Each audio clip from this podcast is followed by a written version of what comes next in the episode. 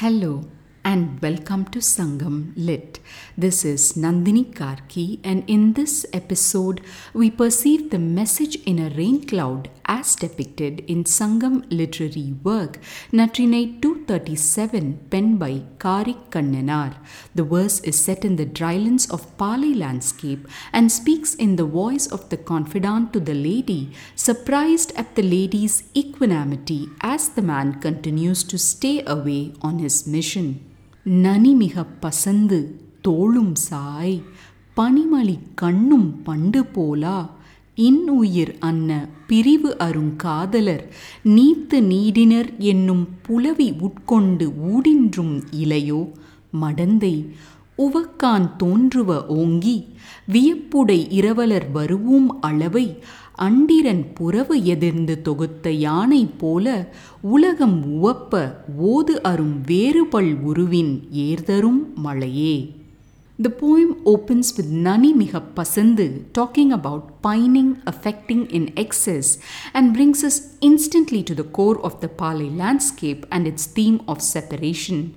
Tolum Sa'ai pertains to the next symptom in separation, which is the thinning of arms. The third obvious side effect is penned by Panimali Kannum, meaning eyes filled with tears. The phrase Innuyir Anna describes that which is akin to sweet life. Wonder what that might be. The question Woodindrum Ilayo establishes the essence of the verse in its surprise about why there is no resentment. When we see Andiran, we greet a famous Sangam king whom we have already met in Natrinai 167, the generous I Andiran. Let's explore what he has to do with this song and much more. The man and lady had been leading a happy married life when the man had to part away with her to go on a mission. Before he leaves, the man comforts the lady and tells her that he would be back before the rains. Days go by and the lady suffers, missing the man's presence. One day, the confidant turns to the lady and says, as the pallor of pining spreads excessively on your form, your arms have become thin, your eyes brim with tears, and you appear not like how you used to. That lover of yours, sweet as life itself, has parted away from you.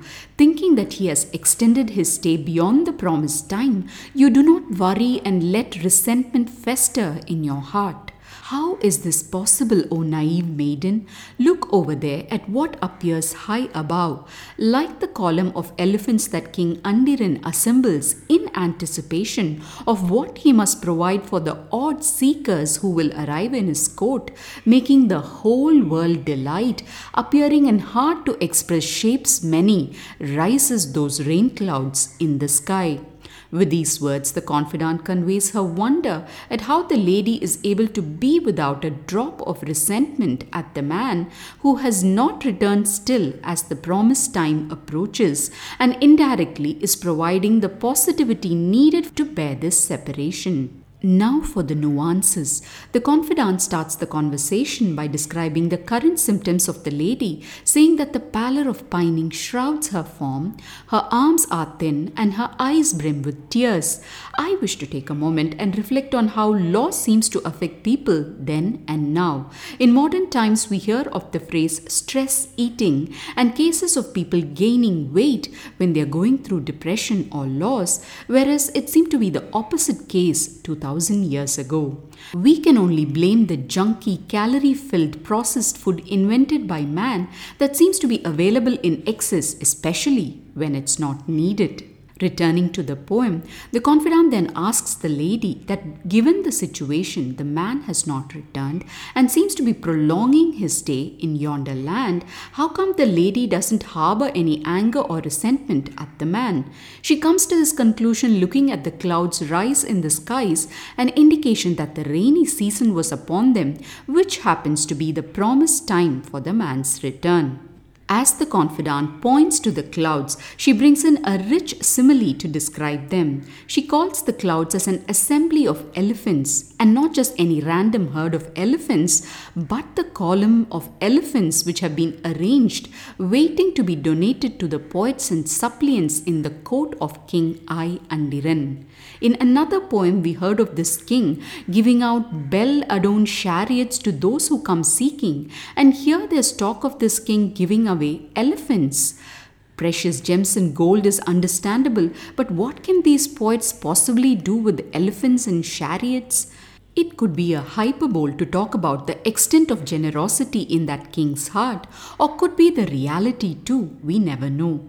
The confidant talks about another aspect of these clouds as taking many different shapes that cannot even be described, and this brought to my mind the lazy game that many of us may have played, looking up at the skies and seeing our imagination carve the shape of the floating clouds above. Returning from these musings on clouds, I see a subtle reason for the confidant's wonder at the lady's calmness. Before the lady could see the clouds and thereby be reminded of the man's promise, causing her to break down, the confidant beats her to it and with an innocent tone seems to ask how the lady can be so calm. Through this intricate manipulation of the mind, the confidant shows the lady that the calmness she supposedly sees in the lady is indeed the way to be. Thanks for listening to this episode of Sangam Lit and journeying with me to ancient lands and minds. Please visit nandinikarki.com to share your thoughts and do rate and review Sangam Lit on your favorite podcast app. Until next time, Nandri Vanakkam.